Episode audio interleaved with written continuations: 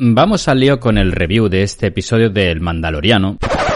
Bueno, el chistaco era evidente, pero vamos, resulta que el Mandaloriano, protagonista de su serie homónima, ha secuestrado este quinto episodio de El libro de Boba Fett. Y nos vamos a poner a diseccionarlo porque lo que se cuenta en este capítulo tiene trabajo.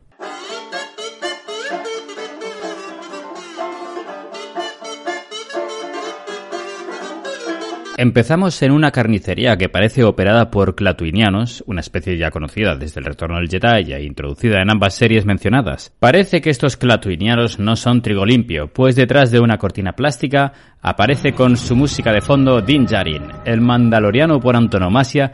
¡Viva el! ¡Viva por antonomasia! Y se dirige a un tal Cava Está bien que recordemos qué ha pasado con Din desde la última vez que lo vimos. Básicamente ganó la espada oscura en combate, símbolo máximo del poder mandaloriano, y cumplió su misión de llevar a Grogu con los suyos, los Jedi, en manos de Luke Skywalker, ni más ni menos. ¡Qué día aquel! Oh,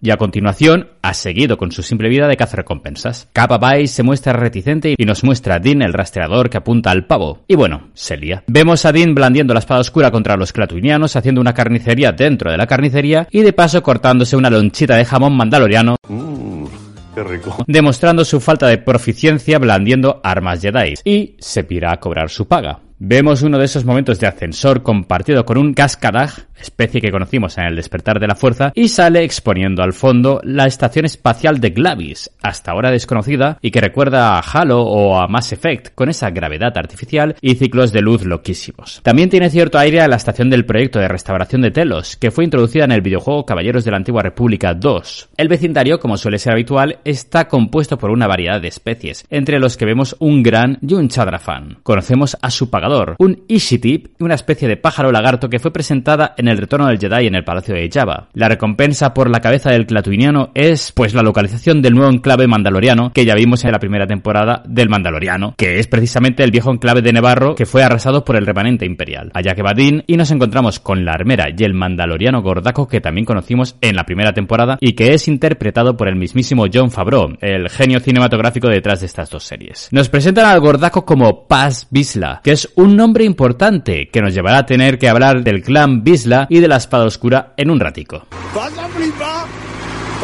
Paz Bisla cura las heridas de Din. Este muestra el sable oscuro a la armera, quien comenta que mucho imperio pero que solo duró 30 años, mientras que los mandalorianos 10.000. Le pregunta a Din si sabe las implicaciones del sable oscuro, y este le replica que quien lo empuñe liderará Mandalor. La armera especifica que solo si se consigue en combate, según su credo. Ojo, que aquí estamos dejando bien claro que este grupo de mandalorianos es una especie de secta guerrera dentro de su propia cultura. De hecho, a esta secta se les llama los hijos de la guardia. De este grupo sabemos que se diferencia de los demás mandalorianos, pues entre otras cosas tienen prohibido quitarse el casco delante de otros y hablan sin parar del famoso camino. Continúa la armera con leyendas sobre el sable oscuro, que solo un guerrero que lo empuñe podrá contra 20 y que si ante el clan caerán multitudes, etc. Y añade que, ojo, si cae en manos indignas será un azote para la nación y Mandalor será devastado y su pueblo dispersado. Estamos hablando de apocalipsis y hablemos de milenarismo. Pero hablemos de la espada oscura y del clan Pisla. Cojones ya. Hablamos del milenarismo cojones ya. La famosa espada oscura fue creada hace mil años por un mandaloriano que también perteneció a la Orden Jedi. Un mandaloriano Jedi es una rareza, cuanto menos. Pues como mandalorianos que son, son una cultura guerrera y de conquista, lo cual pues choca un poco con la filosofía Jedi. Tanto en el antiguo canon como en el actual hubo un conflicto conocido como las guerras mandalorianas, en el que no vamos a entrar porque no hay espacio de almacenamiento en los datacenters de Google para almacenar tanta fricada. Por eso, un mandaloriano Jedi es un conflicto de credos del copón y aún ignoramos el cisma que de crear en ambas culturas. El nombre del mandaloriano Jedi fue Tar Bisla, tal y como nos narraron en Rebels, y vimos su estatua en un capítulo más adelante de la misma serie. La espada oscura cuya empuñadura aprendemos de boca de la armera es de Beskar. Permaneció en el templo que los Jedi tuvieran en aquella época hasta que fue recuperado por los mandalorianos y lo convirtieron en un símbolo para su cultura. Quien empuñe el sable oscuro será Mandalor, título que se da a los gobernantes de su cultura, planeta y sistema. Hubo muchos Mandalors en el curso de los años Conocemos muy pocos Mándalos en el nuevo canon, como Mandalor el Grande, pero en el antiguo canon esto existía y estaba muy explorado. Tenías a Mandalor el primero, a Mandalor el Conquistador, a Mandalor el Indomable, a Mandalor el Preservador, Mandalor el Unificador, a Mandalor el Destructor, a Mandalor el Carnicero, a Mandalor el Carpintero, a Mandalor el Payacho. El nombre del clan Bisla perduró y saltamos hasta las Guerras Clon, periodo en el que conocimos a Pre-Bisla en la serie de Clone Wars, dirigiendo al grupo terrorista mandaloriano de la Guardia de la Muerte, y quien estuvo en aquel periodo en posesión del sable oscuro. Y casualmente, Pre-Bisla contó con la voz de John Favreau. For generations, my ancestors fought proudly as warriors against the Jedi. Now, that woman tarnishes the very name Mandalorian. Este grupo de radicales de las antiguas tradiciones guerreras mandalorianas luchaban contra el gobierno pacifista de la duquesa Satine Kryze y operaba de tapadillo en Concordia, la luna de Mandalor. Fue la Guardia de la Muerte, de hecho, quienes durante este periodo combatió contra las fuerzas separatistas que dejaron huérfano a Din Djarin y quienes le acogieron en la cultura mandaloriana. Entendemos entonces que esta secta de los hijos de la Guardia son una escisión o una rama que cuelga de la Guardia de la Muerte. Pero el sable oscuro tiene una peculiaridad, solo puede ganarse en combate. Por eso, Maul se convirtió en Mandalor durante el final de las guerras clon tras un golpe de estado iniciado por la Guardia de la Muerte y apoyado por los sindicatos del crimen más importantes de la galaxia, el Cartel Hat, Sol Negro y el Sindicato Pike, y que terminó con la muerte de la duquesa Satín. Maul, a la cabeza de este colectivo, retó a Bisla a un combate a muerte que terminó con Bisla perdiendo la cabeza y dejó a Maul con el control del sable oscuro. Bo-Katan, lugarteniente de Pre-Bisla y hermana de la duquesa, se negó a aceptar el dominio de Maul y escapó con un grupo de renegados de la Guardia de la Muerte. Y el grupo se en dos, los leales a Maul, quienes pusieron cuernos en sus cascos, y los disidentes liderados por Bo-Katan. Con la hecatombe provocada por la purga Jedi al final de la guerra, Maul fue derrocado y huyó, conservando el sable oscuro, y el imperio se hizo con el control de Mandalor. Años después, durante la era del imperio, la célula de rebeldes protagonistas de la serie de Rebels se hizo con el sable oscuro oculto en la guarida de Maul, en el planeta Dathomir, hogar de las Hermanas de la Noche, familia de Maul y las brujas que vimos en Clone Wars. La mandaloriana Sabine Wren aprendió el uso del sable oscuro tras entrenar con Kanan Jarrus, donde descubrimos que la espada varía su peso y conecta con la persona que la utiliza. Tras ayudar a la resistencia mandaloriana que luchaba contra la opresión imperial, Sabine, cuya casa era vasalla la del clan Bisla, terminó entregando el sable oscuro a Bo-Katan, lideresa de los rebeldes mandalorianos, y esta fue proclamada nueva Mandalor. Fue durante estos conflictos cuando sucede la Noche de las Mil Lágrimas, que dio lugar a un azote imperial a la capital de Mandalor, Sundari, y los guerreros mandalorianos fueron masacrados y expulsados de su planeta. Y volvemos a la serie. Venga, que me lío. Que muy pesado, ¿eh? Conversan sobre la misión encomendada a Din Djarin, como responsable del expósito Grogu, de llevar a este a los suyos. Din confirma su éxito y le dan la bienvenida al refugio y que este es el camino. Pregunta Bisla que dónde encontró la espada oscura, a lo que replica Din que se la arrebató en combate al Moff Gideon, como vimos al final de la segunda temporada de Mandalorian. A la pregunta de que si le mató, Din responde que no y que lo entregó a las autoridades de la Nueva República. Nos vamos a la fragua de la armera, quien empieza a soltar batallitas y más lore mandaloriano. Habla de la profecía del mitosaurio trayendo una nueva era a Mandalor. Los mitosaurios eran una especie de bestias que fueron extintas por los mandalorianos y cuyo cráneo es símbolo de Mandalor, como vemos en algunas armaduras, incluida la de Boba. Pregunta a Dean por su lanza de Beskar, que le fue arrebatada a la ministra Morgan Elsbeth en el quinto capítulo de la segunda temporada de Mandalorian. Comenta la armera que dicha lanza puede atravesar el Beskar y que este solo debe ser usado para armadura y defensa, no para armas. Pero entonces, ¿y el sable oscuro qué? Dean le pide que funda la lanza para hacer armaduras y la armera añade que la espada oscura es un arma más noble que dicha lanza así que se ponen a ello. Dean le habla de Bo-Katan, a quien conoció durante la segunda temporada, y la armera le comenta que se trata del ejemplo de lo que no debe hacerse, ya que reclamó el reinado basándose solo en su linaje y el sable oscuro que se le regaló en lugar de ganarlo según dice el credo. Añade que su casa se desvió del camino. Comenta que la secta a la que pertenecen permaneció oculta en Concordia, la luna de Mandalor, y que así sobrevivieron a la gran purga en la noche de las mil lágrimas. Nos trasladan a un flashback en el que vemos una fracción de la famosa noche y nos muestran una multitud de bombarderos TIE masacrando Mandalor y alcanzamos a ver brevemente la característica cúpula de Sundari, la capital, que vimos muchas veces en Clone Wars y en Rebels, pero dura poco, pues la reventaron toita. Se reventó todito. Lo siguiente que vemos es un grupo de droides, sondas víboras y droides KX como K2SO a quien conocimos en Rogue One, rematando todo lo que quede para asegurarse del fin de Mandalor. Añade la armera que los nacidos en Mandalor se desviaron del camino y que solo los que lo seguían se salvaron. En fin, sigue la perorata acerca de los adheridos al camino, que conservarán el legado durante generaciones hasta que vuelvan a casa, bla bla bla. Le pide Dean que le forje algo para un expósito en concreto, Grogu, al cual añade que quiere volver a ver.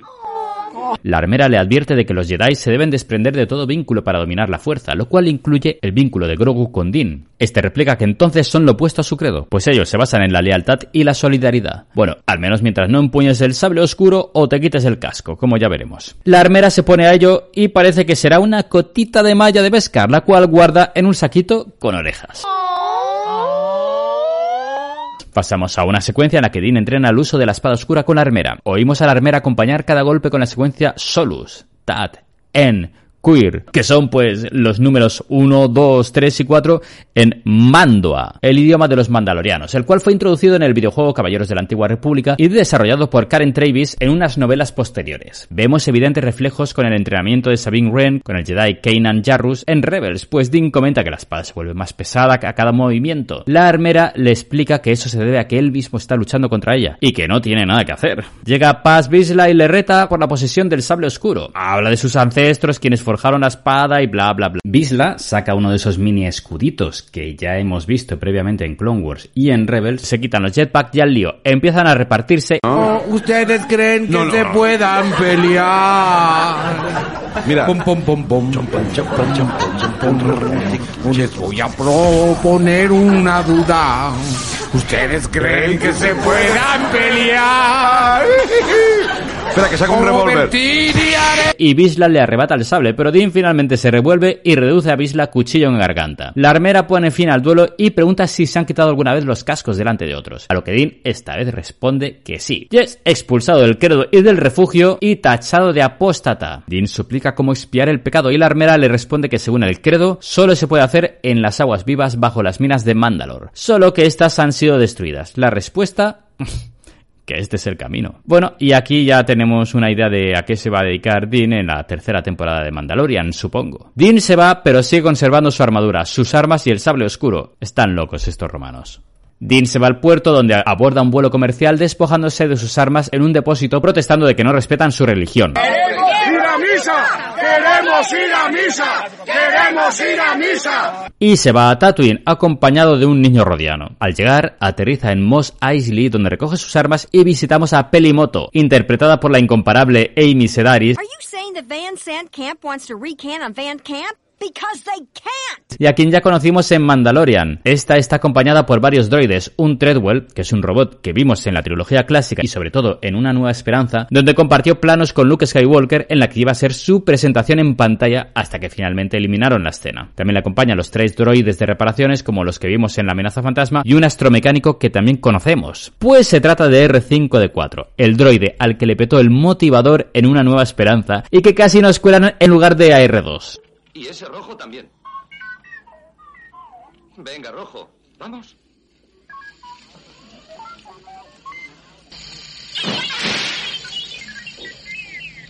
Tío Owen. ¿Qué? A esta unidad R2 le falla el impulsor, mira. Es lo que has tratado de colarnos. De hecho, si te fijas, aún se ven restos de Socarrat en la chapa. Total, que hay un último droide, un BD, modelo introducido en el videojuego Jedi Fallen Order,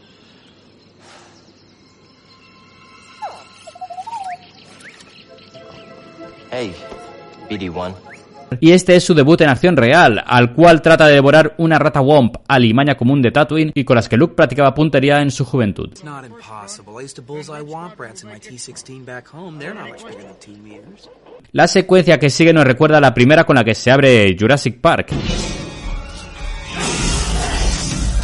Dean dispara a la rata y Peli le da la bienvenida. Nos explica Dean que acudió en respuesta al mensaje que le envió Peli acerca de proporcionarle un reemplazo a su Razor Crest, la nave que Dean perdió durante la segunda temporada de Mandalorian. Se trata de un callback directo al primer episodio de la saga, a la amenaza fantasma, pues lo que Peli tiene guardado es un caza real N1 de Naboo, hecho a mano para escoltar a la reina en sus viajes espaciales, como ya vimos en la mencionada película. Remarca Peli que esta nave construida sin droides, pues recordemos el traumita que tiene Dean con los mismos, correrá más rápido con Fatier. Los Fatier son criaturas cruce entre un caballo y un conejo que vimos en el episodio 8 Los últimos Jedi. Añade que la N1 es preimperial, por lo que no está fichada. Esto se explica en la primera temporada de La Remesa Mala, en la que vimos al Imperio incautando y registrando todas las naves, a la vez que animando a la población a ficharse. Trata de convencerle explicando que no necesita un anillo de amarre hiperespacial y que tiene su propio hipermotor. Es decir, que es capaz de saltar el hiperespacio de forma independiente. Como hemos visto en el ataque de los clones y en Clone Wars, los cazas Jedi, por ejemplo, necesitaban de un anillo al que amarrarse y que les proporcionaba la capacidad para saltar al hiperespacio, lo cual les permite ir más rápido que la luz. De hecho, en los tiempos del Imperio, solo los cazas rebeldes son capaces de saltar al hiperespacio. Los cazas imperiales no disponen de esa autonomía, con contadas excepciones, como el caza TIE avanzado de Darth Vader o cazas de exploración, etc. Dean se deja convencer y se ponen a trastear el caza y tunearlo hasta dejarlo en condiciones dignas. En un momento dado, aparece una pareja de chaguas, los chatarreros por antonomasia, ¡Viva el munícipe por antonomasia! y les consiguen un asimilador turbónico Venturi de un caza de la era de la República, dejando a Dean con el culo torcido. Y les da una lista de piezas para que las consigan. El flipe se incrementa cuando Peli nos explica, sin venir a cuento de nada, que solía salir con un Jaguar, que son peluditos, dice. Demasiada información, Peli. Se suceden diversas secuencias, entre las que destacamos por fin ver a un droide de potencia, comúnmente llamados Gong, quienes nos acompañan desde que Star Wars es Star Wars, haciendo lo que se supone que debe hacer una batería con patas, cargar las baterías de la nave. Llegan los Jawas con lo que parece un acelerador de combustión de criodensidad que les han pispado los pikes de los bajos de un transporte de especia. Reconocemos ese chisme de inmediato. Es el palitroque con el que Han intentaba impedir que las paredes del compactador de basuras de la primera estrella de la muerte les dejase como unos tranchetes en una nueva esperanza. Ahora ya sabemos cómo se llama. Venga, todos juntos. Acelerador de combustión de criodensidad. Añade peli a todo esto que desde que han llegado los Pike todo esto es un desastre. Vamos, que esto con nosotros Damios no pasaba.